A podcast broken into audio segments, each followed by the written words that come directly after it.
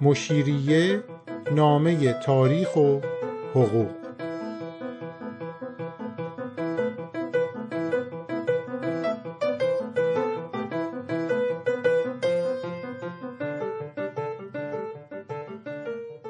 قسمت چهارم از فصل سوم.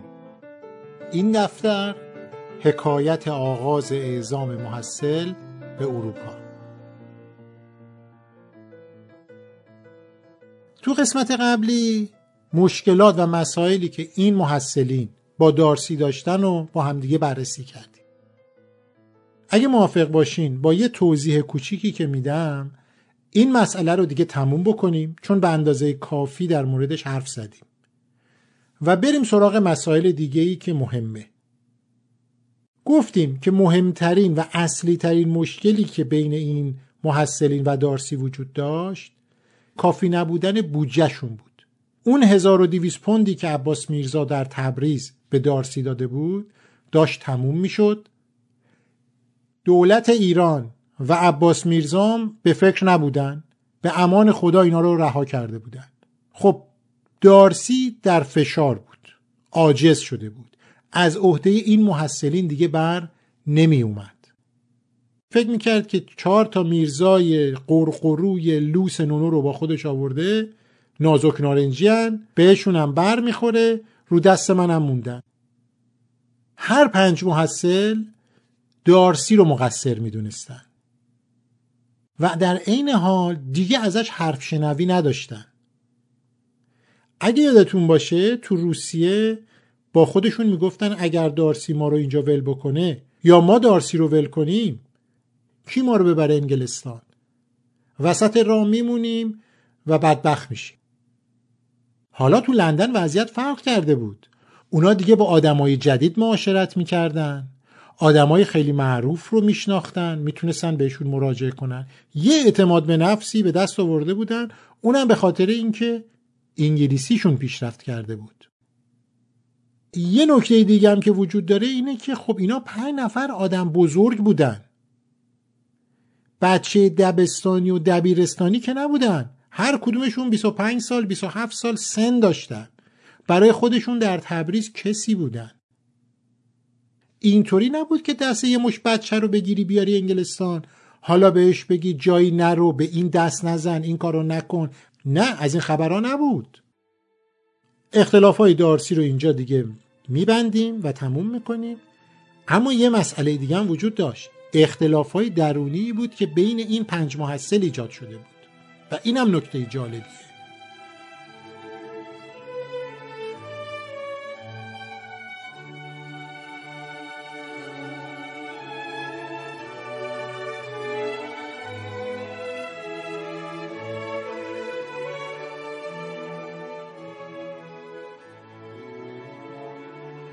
تو قسمت های قبلی یه جمله از میرزا ساله خونده شد. اگه یادتون باشه گفته بود بنده را بالفعل یقین است که قلونل خان به دولت ایران شکایت از بنده می نویسد و شکایت او مزید بر آنچه رفقا نوشته اند خواهد گردید و مرا مرد ابله و هرزه خواهند دانست.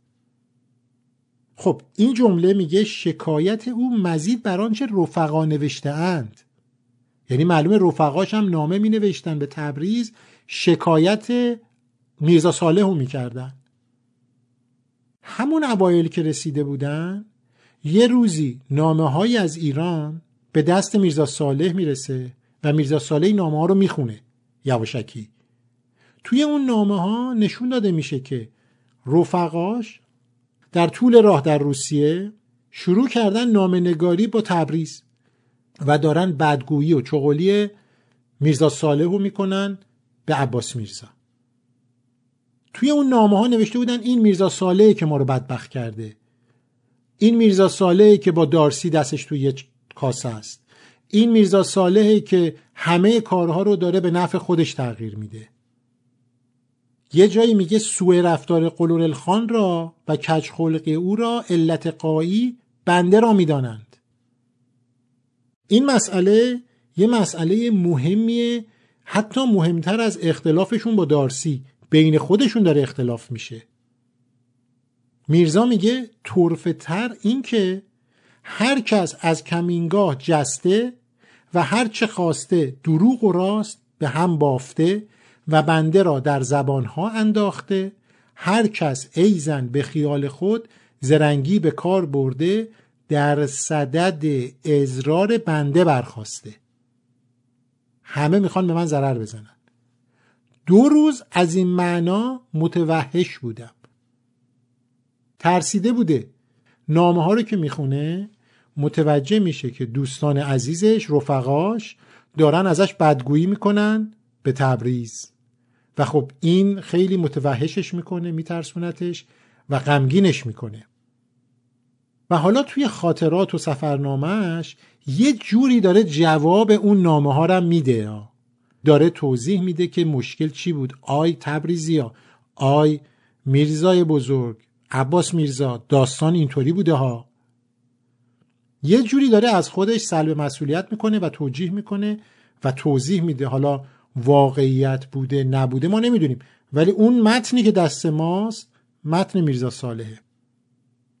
با توجه به جمعی جهاد می‌فهمیم که این اختلاف خیلی عمیق بوده. اما میرزا صالح آدم زرنگ باهوشی بود. فهمید که حالا که اینطوریه باید بیخیال بشه سعی کنه اوضاع رو راستوریس کنه که اتفاقا تونست اوضاع رو مدیریت کنه. رفت برای دوستانش توضیح داد رفع کدورت کرد. به همین خاطرم رفت کرویدن اون روزی که از لندن به سمت اون رفقا حرکت کرد یکی از دلایلش این بود که بره اونجا رفع کدورت کنه. و موفق شد. و ما می‌بینیم که بعد از اینکه با همدیگه زندگی کردن چهار نفری وضعشون خیلی آروم شد و پیشرفتای زیادی کردن.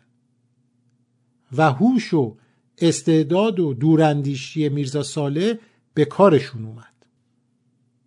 اما هر کاری هم که کردن بالاخره پول که که تموم شده بود. با این مسئله مالی باید چه کار کنن؟ به قول قدیمی ها چه گلی باید به سر بگیرن برای جبران این مخارجی که دارن؟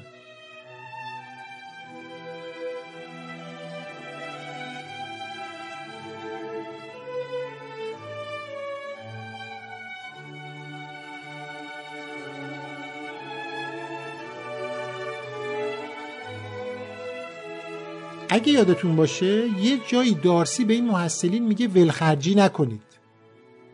تو نامش به وزارت خارجه تاکید می‌کنه که محصلان با تنگ دستی فاصله زیادی دارند. اجاره مسکن و هزینه غذا شستشو پول تو جیبی خود را پیوسته از من دریافت می کنند بنابراین ممکن نیست که در مزیقه باشند. نایل گرین معتقده که صورت حسابای ماهای اقامت محصلین تایید می‌کنه که جمع مخارج خوابگاه و غذا که در وجه صاحب خونه پرداخت شده و کاملا هم ثبت شده نشون میده که این محصلین مزیقه مالی نداشتن.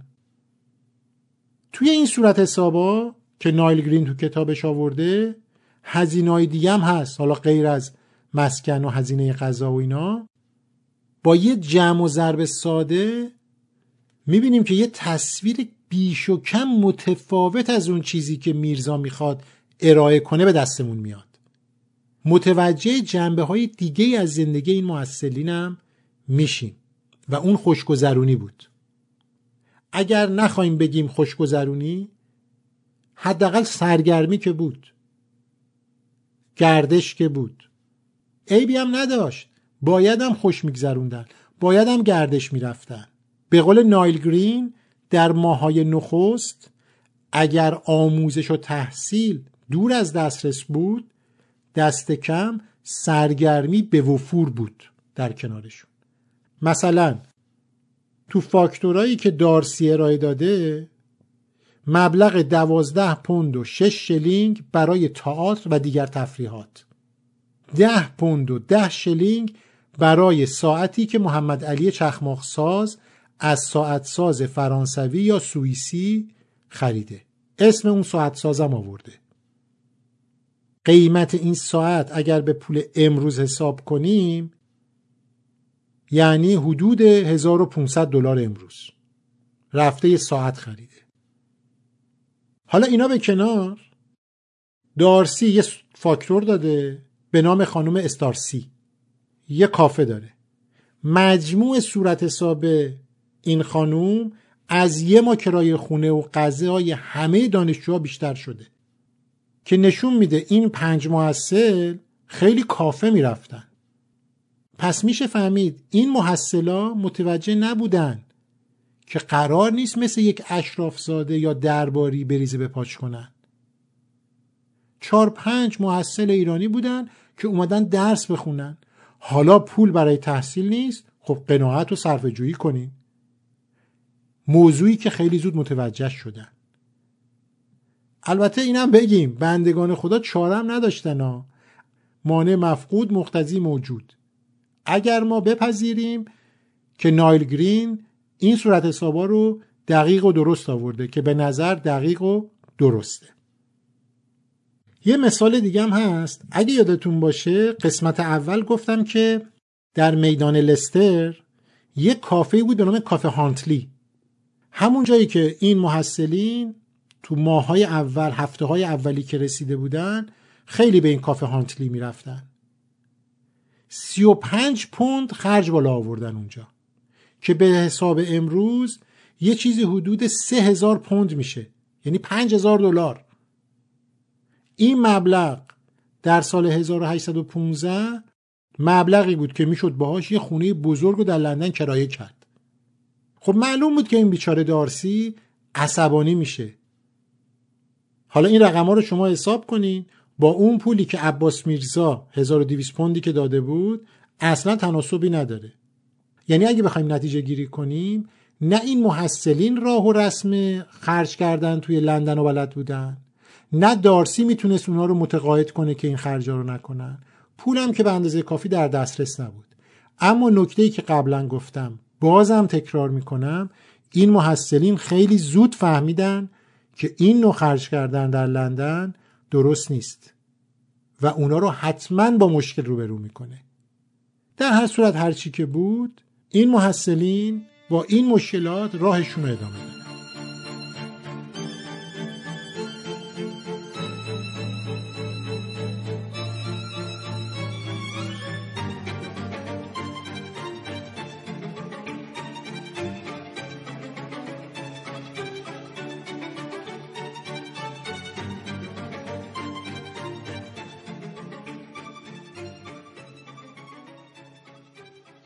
خب برگردیم سراغ داستان اصلی خودمون.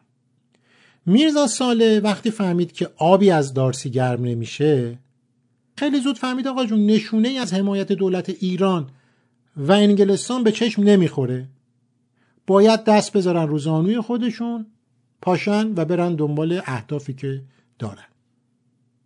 میرزا ساله که مغز متفکر اینا بود اول فکر کرد که خب ما باید بریم استادای کالج یا دانشگاه پیدا کنیم بیاین به ما درس بدن. یا اینکه منطقیه برای پیشرفت تحصیلیمون بریم آکسفورد یا کمبریج که خب دو تا شهر دانشگاهی بودن و بزرگترین دانشگاه های انگلستان اون موقع در این دو شهر بودن. هر دوشون بیش از 90 کیلومتر با لندن فاصله داشتن. با کالسکی های معمولی می‌شد رفت و اومد ولی از لندن دور میافتادن. در عین حال گرونم بود. همونطور که با هم دیدیم سرگوروزلی سرجان ملکوم دوستای دیگهشون اینا همه تو لندن بودن. اگر می‌رفتن به کمبریج آکسفورد از همه اینا محروم می‌شدن. در این حال خب کمبریج و آکسفورد هم خیلی گرون بود. میرزا ساله اومد به دوستانش گفت ببینین خودمون باید دست به کار بشیم. باید فکری به حال خودمون بکنیم. وقت گرفتن تصمیمای جسورانه و شجاعانه است. زمان تجدید نظره. دیگه ما قرقر کنیم هی نق بزنیم دیگه فایده ای نداره. پول ته کشیده تحصیل در انگلستان هم گرونه. هممون اینو فهمیدیم. حالا که با همدیگه آشتی کردیم متحد شدیم می‌تونیم برنامه ریزی کنیم. به همین خاطرم میرزا ساله خودش دست به کار شد. اومد به اینا گفت ببینین ما از کرایدن نباید تکون بخوریم. این شهر بهترین امکانات رو در اختیار ما گذاشته. گفت ما روی معدن طلا نشستیم. کجا پاشیم بریم؟ یه کالج معروف بود به نام کالج کمپانی هند شرقی در ادیسکوم که برای افسران کمپانی هند شرقی سال 1809 تأسیس شده بود. خب کمپانی هند شرقی هم یه کمپانی پولدار بود. بهترین استادا بهترین امکانات و بهترین دانشجوها اونجا تحصیل می‌کردن. اومد به اینا گفت ببینید ما فارسی می‌دونیم خوبم می‌دونیم اهل قلمیم هممون میرزاییم دیگه. تو این شهرم کسایی هستن که نیاز دارن زبان فارسی یاد بگیرن. می‌تونیم به اینا درس بدیم. چون به دردشون می‌خوره در کمپانی هند شرقی می‌تونن کار بگیرن. از این راه هم آدمای مهم زیادی رو می‌تونیم بشناسیم و در عین حال می‌تونیم درآمد داشته باشیم. پس این یک راه حل خیلی ساده برای اینکه ما اینجا جاگیر و پاگیر بشیم و بتونیم به زندگیمون ادامه بدیم. تا ببینیم بعدا چی میشه. در واقع حرف میرزا ساله یه فرمول ساده بود. همون شیوه ای که در لندن و کمدنتان به کار بردم بیاین با همدیگه اینجا عمل کنیم. و بهترین جا همین کرایدنیه که توش هستیم. از آکسفورد و کمبریج بهتره. یه اتفاق خیلی خوبم برای اونا افتاد و اون این که دارسی اونا رو رها کرد و رفت پاریس. نبود در خاک انگلستان. اینا آزادی عمل بیشتری داشتن. هر کاری می‌خواستن بکنن یواشکی می‌شد انجام بدن. به همین خاطر میرزا ساله این فکر خیلی خلاقانه رو پیشنهاد داد. نایل گرین می این تجربه پیشگامانه در آموزش متقابل دو زبان از نخستین نشانه های زیرکی ذهن عملگرای میرزا صالح است کاری که از آن زمان تا کنون زندگی بسیاری از محصلین خارجی را در سالهای بیپولیشان در انگلستان تأمین کرده است. توضیح میدم که چرا فارسی اینقدر مهم بوده و میرزا ساله گفت ما روی گنج نشستیم. ولی این نکته هم در نظر بگیریم. احتمالا میرزا صالح و دوستانش برای ارائه این خدمات شاید پولم می‌گرفتن. چون تونستن این یک سال و ده ماه رو بدون پول اضافی زندگی کنن. میشه احتمال داد و میشه فرض کرد که از این راه پولم در می آوردن. ولی تو خاطراتش ننوشته چون ممکن بود آبروی عباس میرزا بره. قسمت قبلی اینو توضیح دادم. پس بیاین برگردیم به کالج کمپانی هند شرقی. ببینیم چرا فارسی اینقدر برای کارمندای این کمپانی مهمه. و کمپانی هند شرقی یکی از دروسی که در این کالج پیش بینی کرده آموزش زبان فارسیه.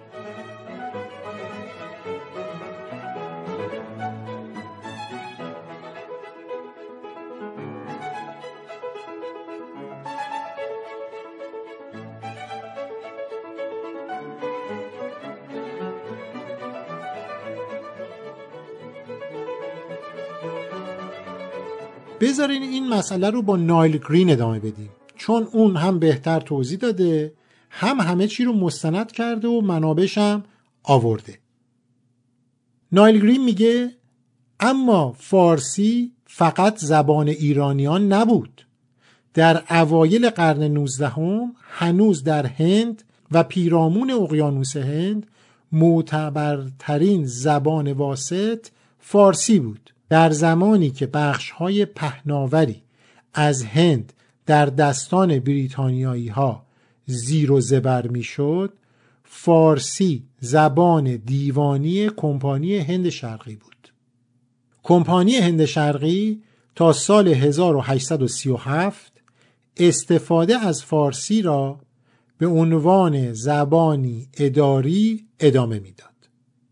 بنابراین در 1815 دانستن این زبان پیش نیاز بسیاری از موقعیت های سودآور در هند به شمار می آمد.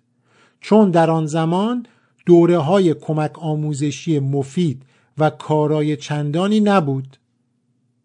انگلیسی ها موردی و به همت خود فارسی می آموختند. وقتی به هند می رسیدند هندی ها و معمولا مسلمانان را به عنوان منشی به کار می گرفتند. علاقه به آموختن فارسی از کارکنان کمپانی فراتر رفته بود. محصلان یعنی محصلان ایرانی در اوج دوره رومانتیک به لندن رسیده بودند که رایج بود جوان ادب دوست انگلیسی از زن و مرد زبان شیرین حافظ را بیاموزد یا حداقل جست آن را بگیرد. میرزا ساله برای یافتن همصحبت و آموختن انگلیسی بی تردید بسیار خوشموقع رسیده بود چون فرصت خوبی بود که شریک خود را برای مبادله گفتگوی انگلیسی با فارسی پیدا کند. خیلی قشنگ توضیح داده. اون زمان در به در افسرای انگلیسی کارکنان هند شرقی دنبال این بودن که فارسی رو خوب یاد بگیرن. اگه فارسی خوب می‌دونستن در هندوستان کارشون پیش می‌رفت. سریع استخدام می‌شدن با حقوقای خوب. حالا چهار تا میرزا سر کلشون تو شهر پیدا شده. چی از این بهتر؟ اگه یادتون باشه و حتما هم یادتون هست داستان سرگور اوزلی در شیراز رو با همدیگه خوندیم. میرزا ساله بر اساس اون تجربه ای که در اطراف شیراز داشت با سرگور اوزلی و برادرش و ویلیام پرایس یک کتاب نوشتن. توضیحش رو قبلا دادم. متوجه شد که این بهترین راهه. همه اینا رو توضیح دادم تا بگم بالاخره این محصلین در کرایدن موندن و از اونجا تکون نخوردن و تونستن در ظرف این یک سال و ده ماه زندگی خودشون رو بچرخونن زبانشون رو تقویت کنن و باز از همه مهمتر با آدم حسابی معاشرت کنن. اون کسایی که خواستار زبان فارسی بودن آدم معمولی عادی کوچه بازار نبودن. های تحصیل کرده فرهیخته موفق اهل دانش اهل کتاب بودن. حالا تو قسمت های بعدی می‌بینیم چه اتفاقات تازه‌ای برای این محصلین میافت